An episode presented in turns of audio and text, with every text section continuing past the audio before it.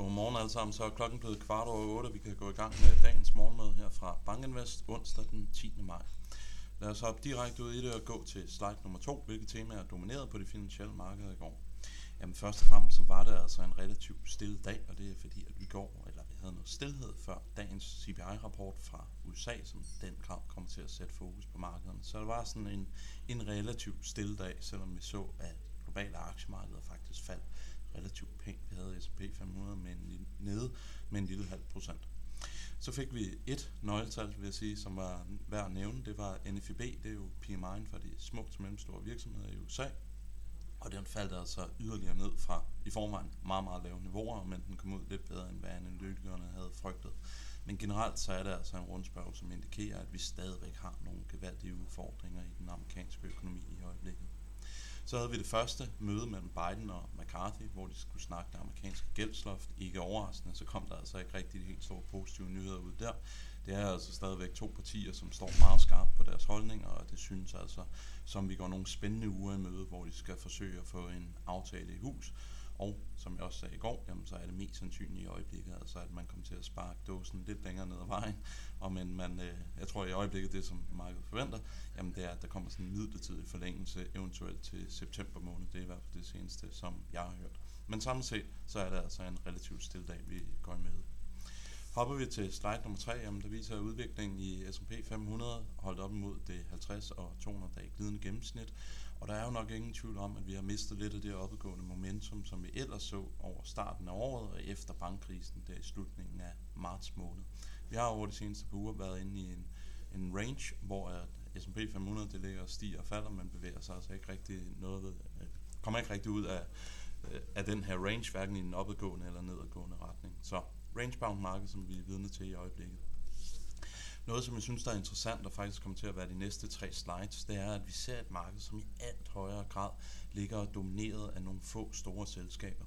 Det jeg viser her, det er år til dato afkastet for det normale S&P 500, hvor at alle aktierne er vægtet med deres markedsværdi, og så er det ligevægtede S&P 500 indeks, hvor alle har en 500 delende vægt i indekset, og det er altså en mørkeblå streg. Og man kan se, at det ligevægtede indeks, jamen det er altså næsten ikke op i år. Og så kan du se, at det normale indeks, jamen det er jo så op med de her 7,28 procent. Og den divergens, jamen det skete altså efter bankkrisen, hvor vi så de store tech-regnskaber virkelig begyndte at komme ud med nogle gode regnskaber og steg relativt kraftigt. Og så er den her divergens altså vokset meget, meget øh, signifikant her over de seneste par måneder. Så er det meget, meget snævert lederskab, vi ser i øjeblikket. Tager man den samme graf, eller de samme indekser, og så udregner man det rullende 3 måneders afkast og tager differencen på det, jamen så kan vi altså se, at det øh, vægtede indeks, det ligger altså outperformer mere det ligevægtede op, der var lige noget, jeg håber vi stadigvæk på her. Der kan man altså se, at det øh, market cap vægtede indeks, det outperformer altså det ligevægtede indeks med det meste, det har gjort siden 2020, hvor vi kom ud af coronakrisen, og hvor det også var de store big tech-selskaber, som var med til at drive aktiemarkederne højere. Så det er altså stort set, i hvert fald opgjort på den her måde, lige så snævert lederskab, vi ser i det amerikanske aktiemarked nu, som vi så, da vi kom ud af coronakrisen, og vi havde igen den her meget, meget kraftige outperformance af de store tech-selskaber.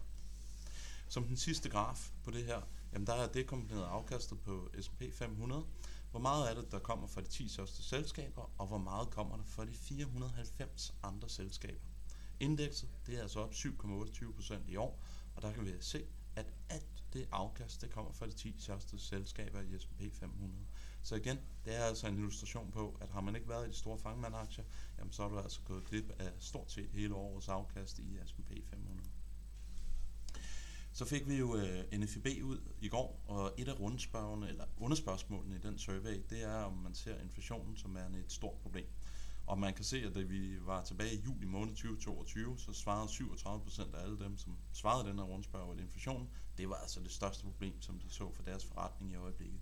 Det tal, det er altså faldet ned, og nu er det altså kun 23%. Så inflationen, det begynder altså lige så langsomt at fade ud som den største modvind. Øh, jeg har fået et spørgsmål, det tager jeg, når vi kommer til slut. Øhm, men i hvert fald nu er det kun 23% af dem, som svarer, som siger, at inflationen det er det største øh, problem for deres virksomhed. og vi er faktisk kommet tilbage til den normale verden, vil jeg sige, hvor det, som er det største problem for de små til mellemstore virksomheder, det er ikke inflationen, det er kvaliteten af arbejdsstyrken. Det er altså noget, som i hvert fald over de sidste mange år har været det alt dominerende øh, problem for virksomhederne. Så synes jeg også, det er interessant at se, at rates, altså renterne, jamen det er altså et stigende problem, men det er stadigvæk klart en af de mindste problemer, som virksomhederne oplever i øjeblikket. Det er jo ellers noget, som man havde forventet ville stige relativt kraftigt i lyset af de pengepolitiske stramninger, som vi har set op over øh, 2022 og starten af 2023. Her på slide nummer 9, jamen der viser jeg bare NFIB med hele historikken, og som vi kan se, 89, det er altså et niveau, som vi historisk set bare ser, når den amerikanske økonomi enten er i recession eller direkte på vej ind i det. Og igen, det er altså et billede, der er bekræftet af stort set alle de regionale PMI's, vi også får ud af USA.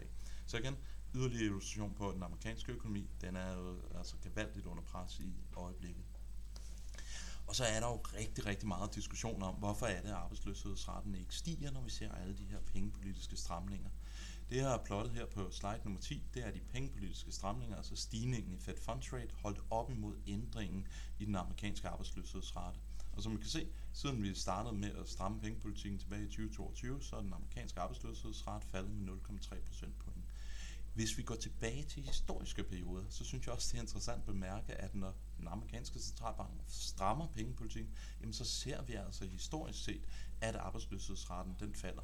Det er først, når øh, den amerikanske centralbank holder op med at stramme pengepolitikken og begynder at lempe, altså når vi er på vej ind i en recession, at vi sådan for alvor begynder at se arbejdsløshedsraten stige.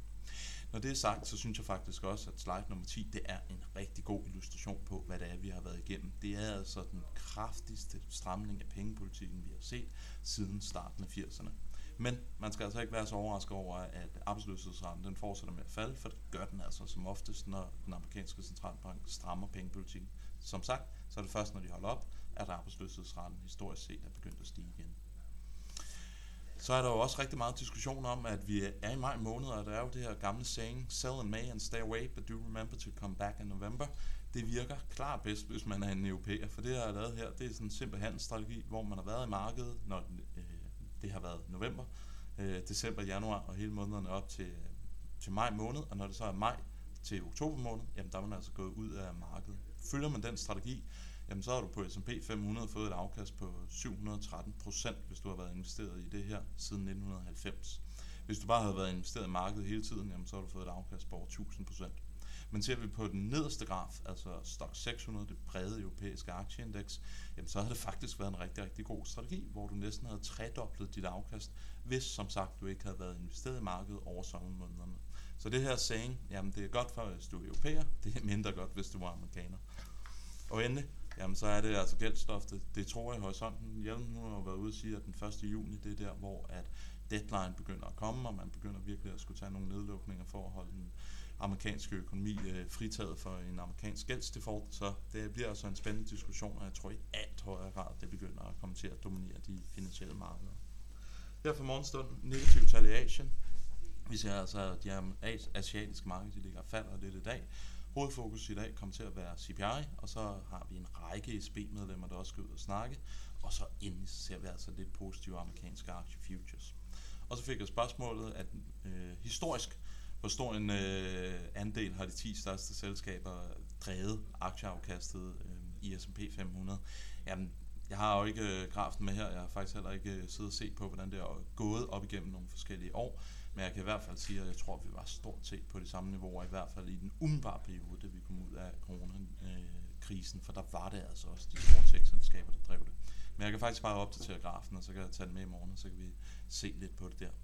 Men med disse ord, jamen, jeg ønsker jer alle sammen en rigtig, rigtig god dag på de finansielle markeder, og vi høres ved i morgen. Hej!